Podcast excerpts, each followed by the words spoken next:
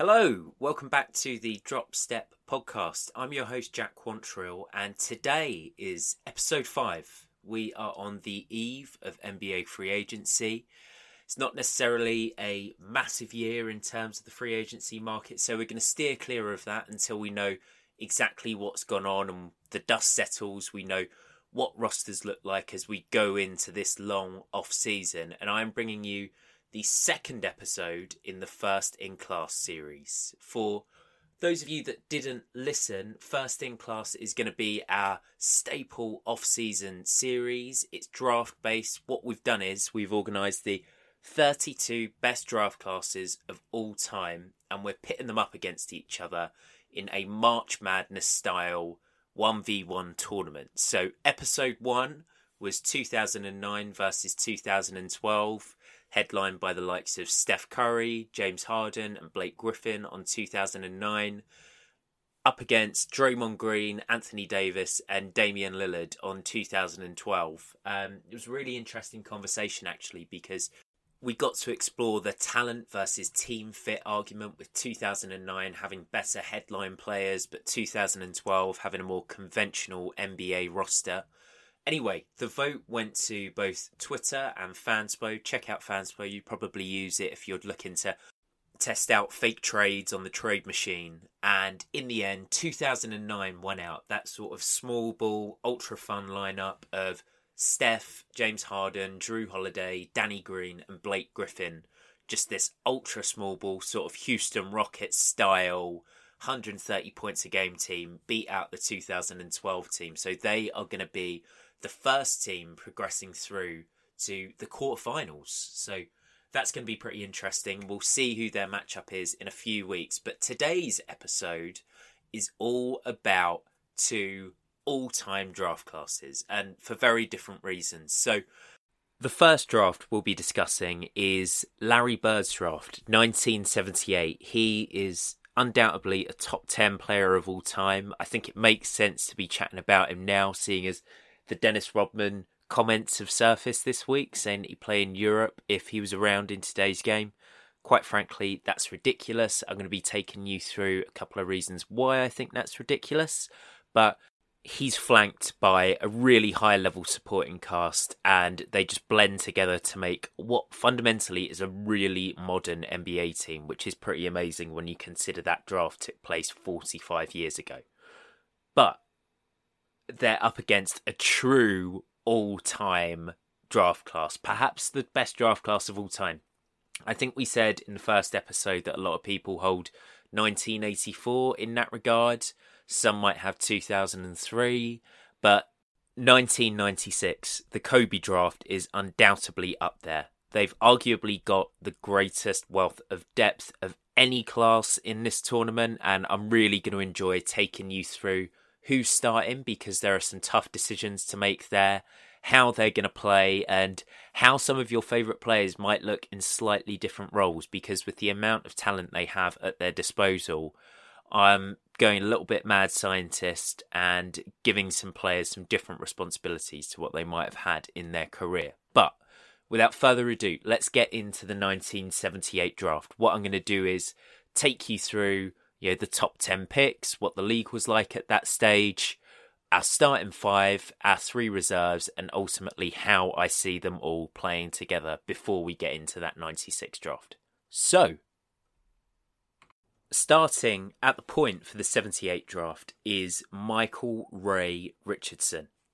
Michael Ray is one of the NBA's all time what if players.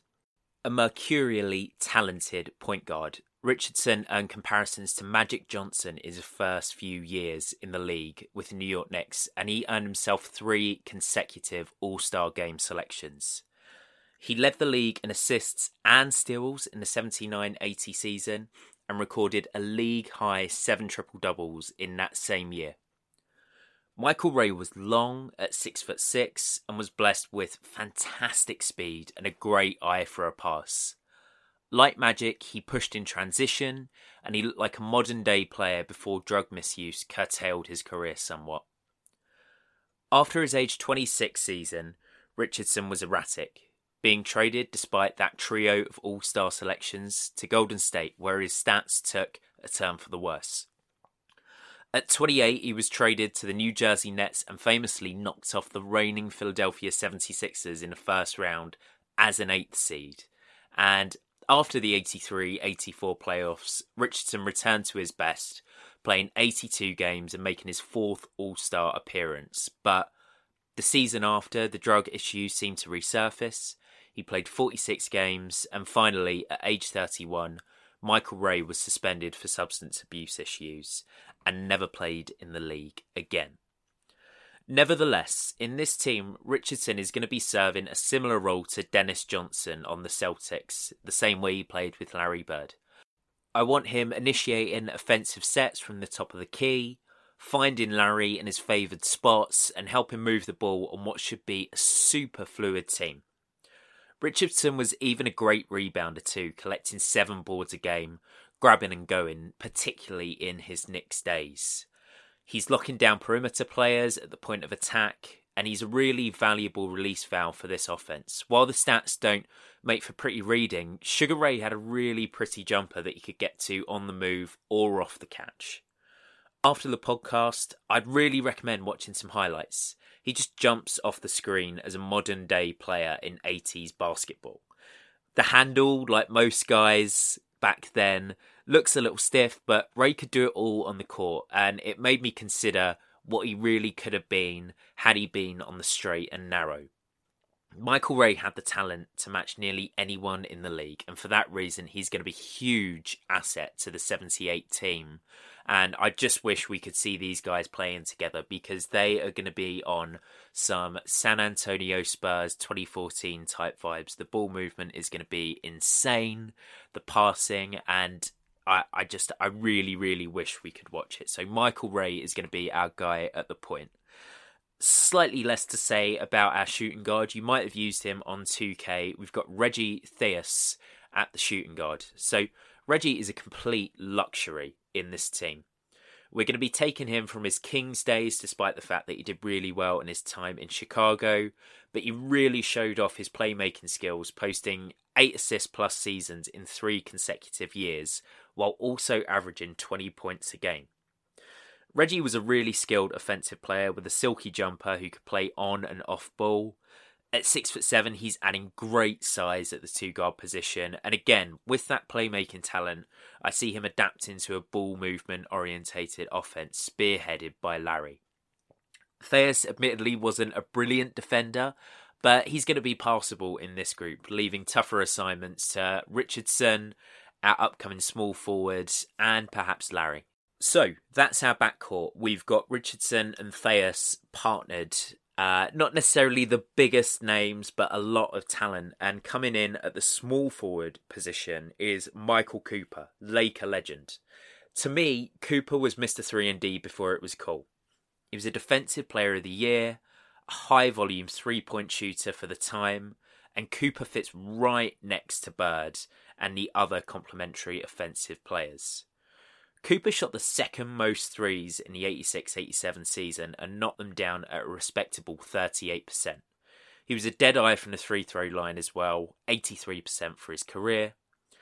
Cooper on this team is spacing from outside, getting out in transition, and taking on tough defensive assignments.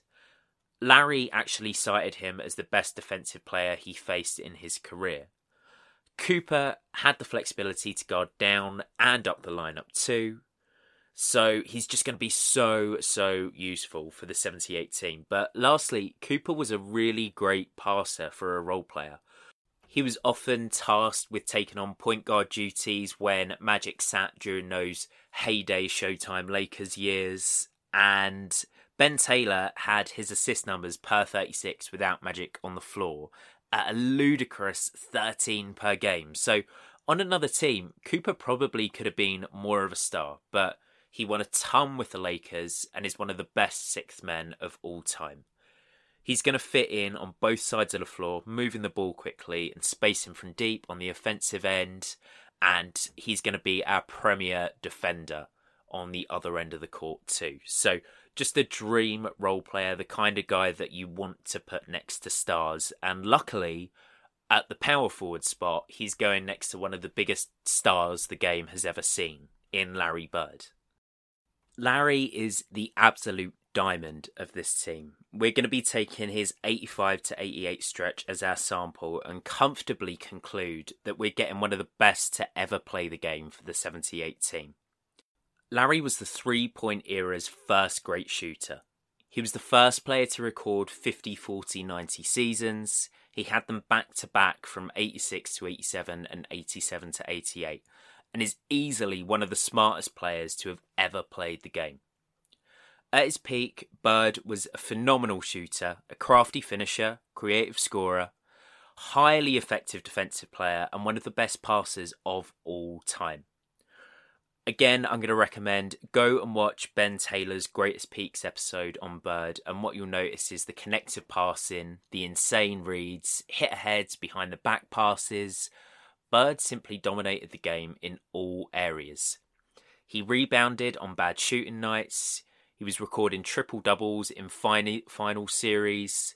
He might be the biggest ceiling raising player in the history of the game. Bird could modulate his game around his teammates. He never recorded over 30% usage for a season and had just as much off ball threat as he did on the ball. Just look at his relationship with Walton in the 86 season, see what he could do with better players. Bird is quite simply one of the best and greatest basketball minds of all time. He could play in any era and bring career best performances out of his teammates. Bird is going to be the heart and the soul of the 78 team, and I think the players around him complement him just as much as that juggernaut 86 team he played on with the Celtics. You probably know them from Bill Simmons mentioning them every podcast, but they were truly one of the greatest teams of all time. And while Larry arguably had a stacked team, he is the number one reason why the Celtics had so much success back in the 80s. And I would just love to transport him into today's game.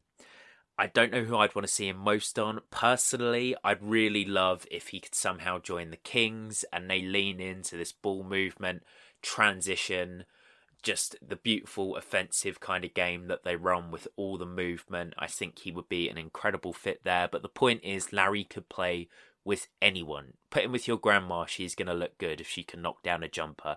Larry is the perfect teammate and he's surrounded by a bunch of great teammates too. So I think that our first four players are immaculate. They fit together incredibly well.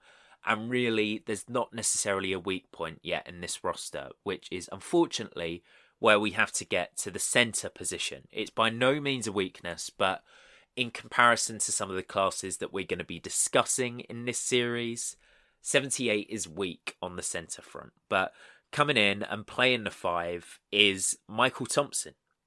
He was the number one pick of this draft, and these days he's more famous for being Klay's dad. But Michael was a really good player in his outright, and he mans the five spot for the 78 team.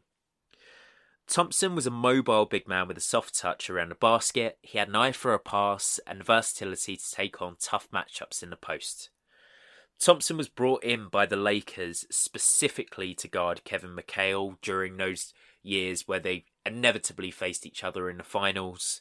And while he's probably the weakest player of the starting five, Thompson has championship pedigree. He was a reasonable free throw shooter and he fits in with the team's pacey transition approach. I see Bird and Thompson running the two man game and Thompson being found for easy buckets with layoff passes from Bird, Richardson, and our backup point guard.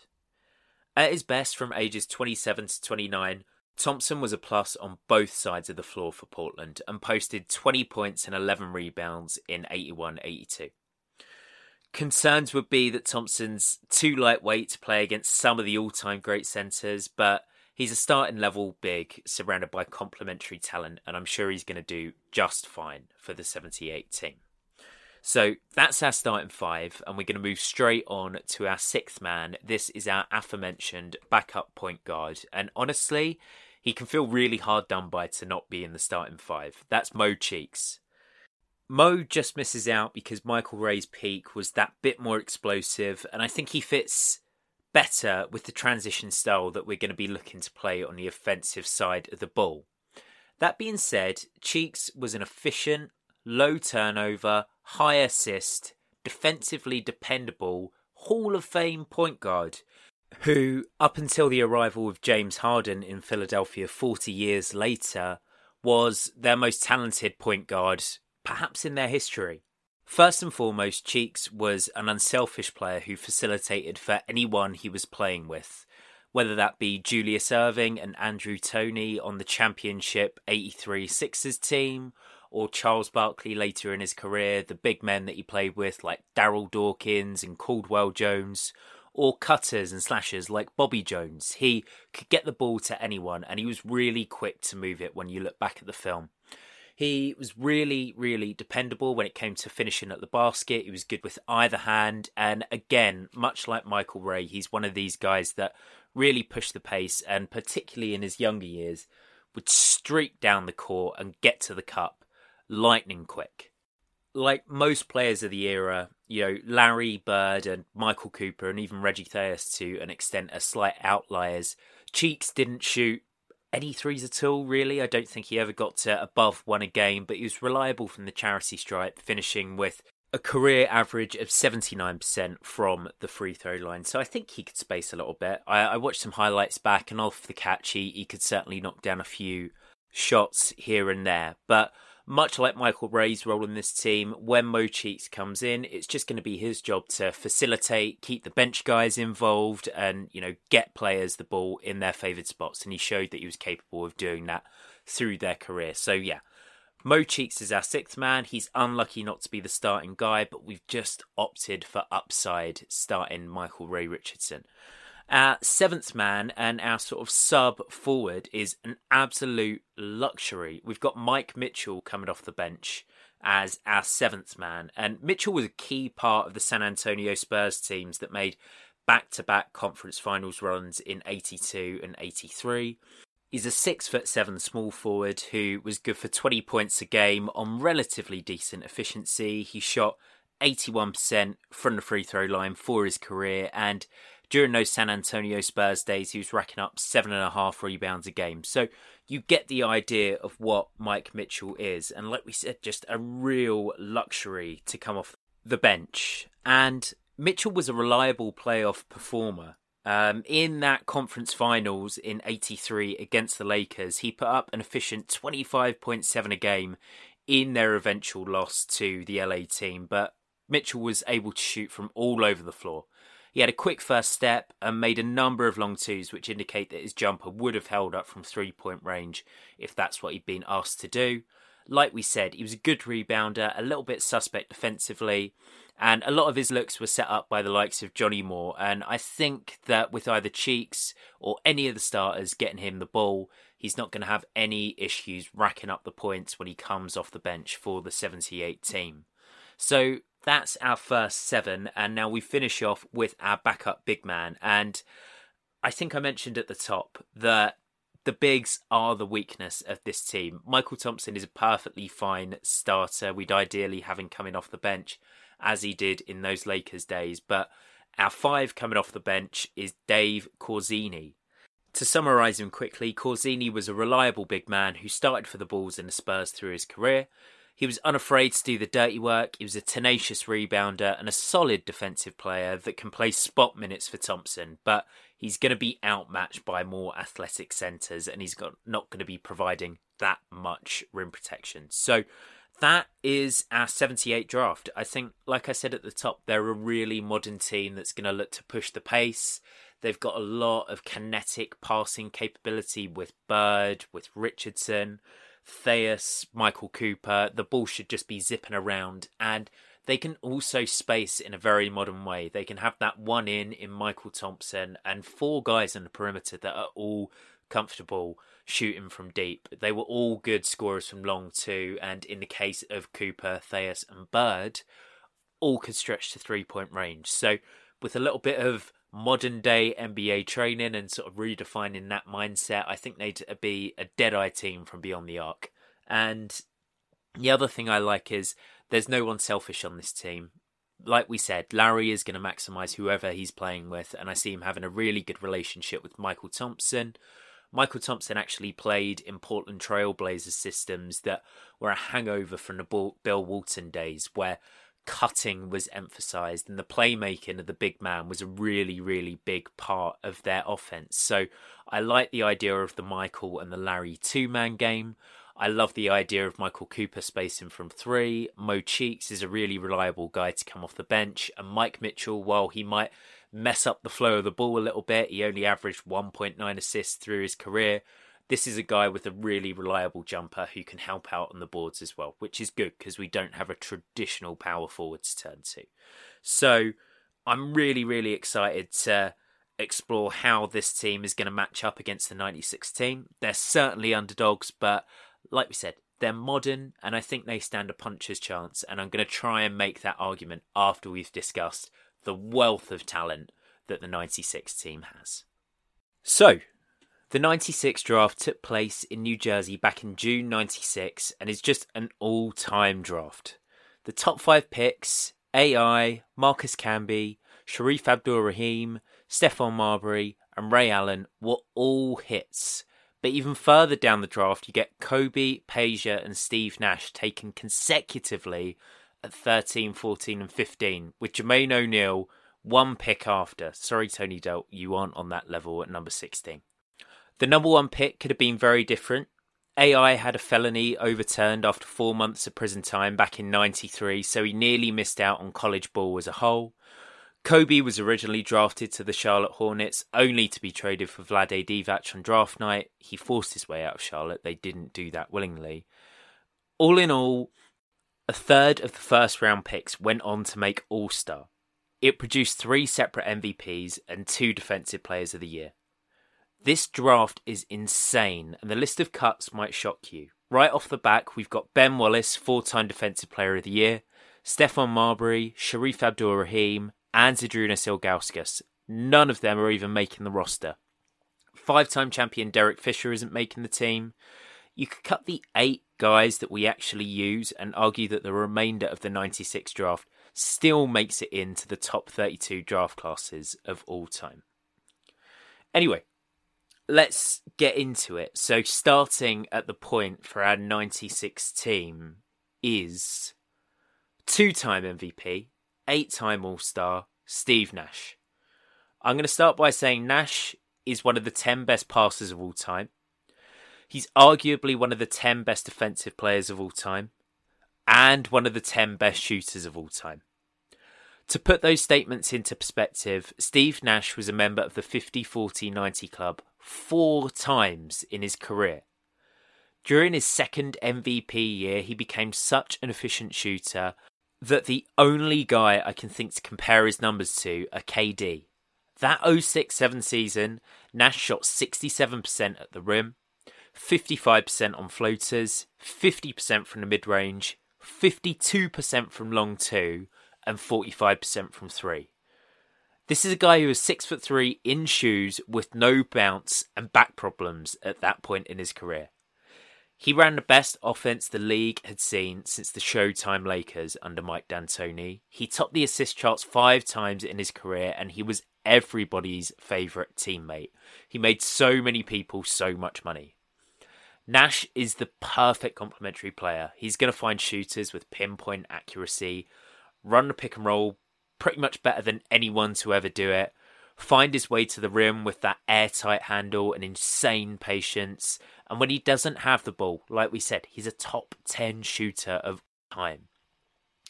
Not only is Steve Nash starting over AI for the 96 team, but he is the engine of this offense, which could be interpreted as a crazy thing to say with our two guard, Kobe Bean Bryant. The top five champ 15 time All NBA, yes, 15, two time finals MVP, and 2007 8 league MVP, was just as complete a player as you'll ever see in the league. Kobe grew up idolizing Michael, and while he didn't quite have the same burst, he just about did everything else as well as the greatest of all time. The Kobe we're taking is from the 07 08 to 9 10 period, aka Solo Championship Kobe. This is a guy who got embarrassed in the finals by the Lakers' arch rival Celtics, came back in the two following seasons and took home a ring each time. I'm not going to gush about stats with Kobe because they just don't paint the full picture. He had every counter in the book. He probably invented 10 of them. He's one of the greatest tough shot makers of all time, and he had better playmaking feel than anyone gives him credit for because of the Kwame Brown Lakers days. And he plays all NBA level defense. If the game slows down, Kobe is going to get the ball in his spots, but I still want Nash to be running the offense. So for the majority of the game, Kobe's going to be getting out in transition, cutting, spacing, and while he's also going to get his looks in the post and running pick and roll, most of all, 2008 Olympic style, Kobe is going to be playing the most suffocating defense you can imagine because this is a guy who, to borrow Bill Simmons's book of basketball phrase, learnt the secret. This is a guy who will do everything he can to win. So it's without doubt he is our two guard, star of the team, even if he isn't going to have the ball every time it goes up the court. That brings us on to our three. What do you want next to Steve Nash, one of the 10 best defensive players of all time, and Kobe, one of the 10 best players of all time? How about adding a top five shooter of all time? We've got Ray Allen playing at the three. Again, I feel like I don't need to tell you numbers. Ray is the third best three point shooter of all time. In his Sonics days, he was good for an efficient 25 a game, and he has as much off ball versatility as pretty much anyone in NBA history. Ray's job in this team is going to be to space and move. I want him coming off curls, darting to the corners on fast breaks, and attacking closeouts generated by Nash, Kobe, and AI when they run the pick and roll or when they get double teamed. Younger NBA fans like me know Ray as the deadly spot up guy we saw in Miami and Boston, but in his heyday, he had a smooth handle and the athleticism to throw down. And on top of being the perfect complementary offensive piece, Ray was a sturdy defender. He did a great job of slowing Kobe down during that aforementioned 08 finals, and we know he won't let the 96 team down on either end of the court. So they're our first three players, and coming in at the four is perhaps the definition of a stretch four. We're going to go with Peja Stojakovic. And everything I just said about role for Ray Allen, ditto for Peja. Another deadeye. In his peak, Stojakovic finished third in MVP voting and was good for 20 a game on 60% plus true shooting. Stojakovic is a pure shooter, someone who could do some off the dribble, but in this team, like we said, same as Ray, get out in transition, stay in the corners, and space for the other guys to work their magic. He shot at least 37% from three after the first season of his career in the NBA, and he had highs of 43 to 44% on seven attempts per game. So he is the definition of a deadeye. He's a little bit slow on his de- on his feet defensively, but his length will help him contest and cover space. The six foot ten Croatian isn't a massive help on the boards with about six per game during his peak in Sacramento, but with the gravity he's going to provide, it really doesn't matter. There isn't a single player I would rather put next to those three than Peja Stojakovic because He's a guy that's willing to make the right pass. He played in complex offensive systems like the Rick Adelman Sacramento offense. He's played with ball dominant players like Chris Paul in New Orleans and even picked up a ring in that amazing Dallas 2011 run as an old timer coming off the bench when Dirk secured his legacy and secured that ring for the Mavericks. So he is our four. And then at the five, we're actually going to maybe make a little bit of a left field turn for some of you. We're picking a guy that never made an all star team, but I want Marcus Camby as the centre for the 1996 team. The one time Defensive Player of the Year beats out Jermaine O'Neal, who's our bench big man. That's right, we have a six time all star coming off the bench because he's just an absolute anchor on defence. Camby was a four time block champ and consistently a 12 a game rebounder at his peak in Denver.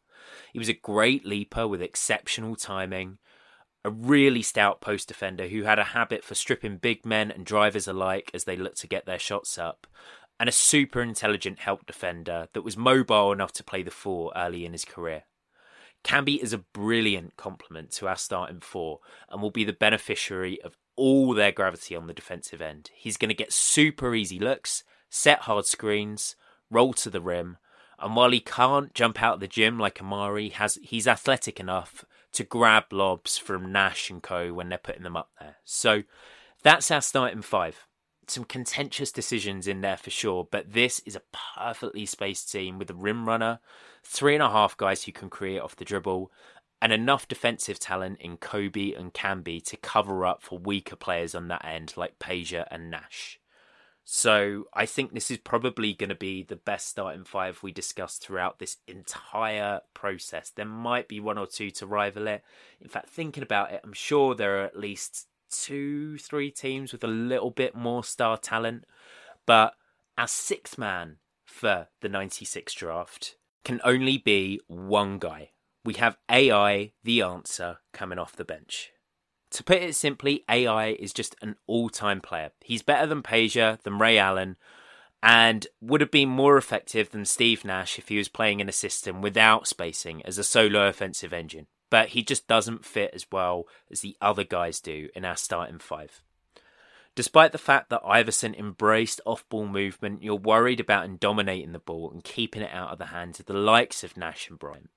He's too short to move Kobe to the three, and ultimately, he just really works well as a sixth man in this team. AI could take anyone off the dribble one on one. No one is ever going to forget that crossover he had on MJ in his rookie season. He had a reliable pull up jumper and a great eye for a pass. At his peak in Philadelphia, he led the league in scoring, got himself to the line 10 times a game, and could score at all three levels, all while winning the Steals title three years on the spin.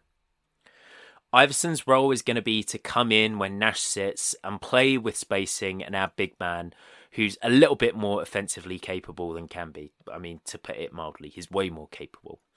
He'll provide a crazy injection of energy, push the pace, and keep scoring up when our primary guys go to the bench. So he's going to be our sixth man. It's a tough decision. I'm sure if there was a comment section, you guys would be absolutely killing me because he's probably Twitter's top five favorite players. He's definitely in there. But to add to the ire and a little bit of the conjecture this decision might get, our backup big man is Jermaine O'Neal. I originally had O'Neal in at the starting five, but again, he was more of a four than a five in his peak. He's a great mid post guy, a tough shot maker, but not necessarily a great complement to Nash. And he needs more touches than he was going to get in the starting five. So O'Neal is going to provide scoring, solid rebounding, and shot creation off the bench for this team. Of course, at his peak, this was a really dangerous guy in the league. He was averaging about 24 points per game for the Pacers, and that wasn't just a empty stats kind of points guy. He was doing this on 50 win teams and really spearheading championship efforts. So I think he's really unlucky when you think about the era that he's come from. A guy that had to compete with Tim Duncan, Kevin Garnett, Dirk Nowitzki year after year isn't going to have that many all NBA selections, but he's really underrated over the course of time. He at his peak was getting himself to the line seven times a game. He had one season in 0405 when he got to the line nine times a game. And overall, just a really, really solid player. And in most other teams, he's going to be starting, but just because we've got such a wealth of offensive talent for 96, he's pushed to our bench big man because I think you've got to prioritize fit over talent when you already have that starting five. So he is our seventh man. And lastly, rounding out the roster, we needed a wing. We got Antoine Walker. He's not the best, but he's all right. He's a willing shooter, probably way too willing, and he's going to get open looks considering the offensive talent on the team. He's just going to be a minutes eater who won't be on the court a ton to let us down in big moments, but I really like Walker for his rebounding, his willingness to scale down for the sake of team success. Walker played 37 and a half minutes a game for Miami in their 06 championship run only on 10 shots a night. And for a guy that was regarded as a shot chucker, uh, a rational confidence guy, he showed that he's got that championship mentality. And yes, he's the butt of a few Bill Simmons jokes, but I prefer him to Shareef Abdur-Rahim or another defensive centre like a Ben Wallace because you need a wing. This team was just short of wings. So he's going to be the guy that rounds out our 96 roster. So there are two teams. I think it's pretty clear who's going to win, but I'm just going to talk about the matchups and who's guarding who, how each team is going to play, and ultimately why I think the 96 team would come out on top. I'm pretty sure all of you are going to agree, but I'm going to just make the case for 78 and just talk through some of the intricacies of the matchup. So, making the case for the 78 team because we've said how we want 96 to play. Just picture supercharged Phoenix Suns with a little bit of Kobe ISO in there, an incredible six man coming off the bench, bench big man scoring, and just the best spacing you've ever seen. So super tough ask to stop that. But if I had to come up with a group of defenders to do it, I've definitely got a couple of the guys that I'd want. So Michael Ray is a brilliant, brilliant player and a starting point to have on Steve Nash. He was light on his feet. He was really, really quick down the floor. And I think that with his length and his six-six frame, he's going to be one of the few guards that's going to be able to bother Steve Nash and maybe throw him off his game, at least have the speed and the speed of thought as well. That really jumps out when you watch highlights that Michael Ray perhaps is going to be able to help and then recover to Nash if he's in an off ball capacity. So I like Michael Ray Richardson as a guy that can slow Steve Nash down. If I had to come up with a Kobe defender, Michael Cooper is probably the guy that I'm going to go to. Again, six foot seven, super fast on his feet, studied the guys that he was playing, and just never gave up. So Michael Cooper is going to be someone that like we said Ray Allen did in the 08 finals, is going to be able to give Kobe problems and at least keep his efficiency down. Larry is going to be able to, I, I think we probably end up putting him on Peja because I don't want him running through a ton of screens and running around the floor after Ray Allen. So he's going to be able to. Sagging off is, is difficult, is dangerous, but he's going to have a little bit more of a free role because he's not going to have to account for all that movement, and Pedro isn't going to get too many chances to create off the ball or run around curls and pin down. So Larry's going to be able to put that insane supercomputer IQ to good use and jump into the passing lanes, generate steals, get his team going in transition where they're going to be best. And defensively, I don't mind Mychal Thompson. Like we said, he played a little bit more as a four, but I think he's not up against a giant and he's not up against someone that can create one on one in terms of Marcus Camby. This is just going to be a lob threat and a play finisher. So Thompson is fairly quick on his feet and he's going to be able to react in pick and roll. I, I don't know how mobile he's going to be. That may be where the argument falls down. And then obviously Reggie is going to be our guy on Ray Allen. And while he's a really talented offensive player, is a little bit of a slouch defensively. So I worry about Ray getting open off a movement, particularly because those sort of sets weren't as prevalent back then. And I, I think that you might run into some issues there. But Mo Cheeks can also come in and defend AI. I suppose off the bench at the seven spot, we've got Mike Mitchell who can come in and help on the boards. The 96 team for all of their spacing and offensive threat and talent they aren't great at rebounding. So maybe this is a Mike Mitchell series. Maybe you don't play Reggie as your starting two guard. You move Michael Cooper down and you get Mike Mitchell in and you try and battle them on the boards a little bit. And offensively, I think that they're still going to score their points, the 78 team. Like we said, we've got Kobe dedicated as the guy that is just going to play the smothering defense. And we did see that in high stakes, tough defensive matchups, Larry's production did drop a little bit. So I perhaps worry what an athletic, locked in Kobe would do to Larry Bird. I still think he's going to get his points and really affect the game on a ton of levels. But if he's knocking that efficiency down and denying Bird the ball, are the 78 team going to be able to flow?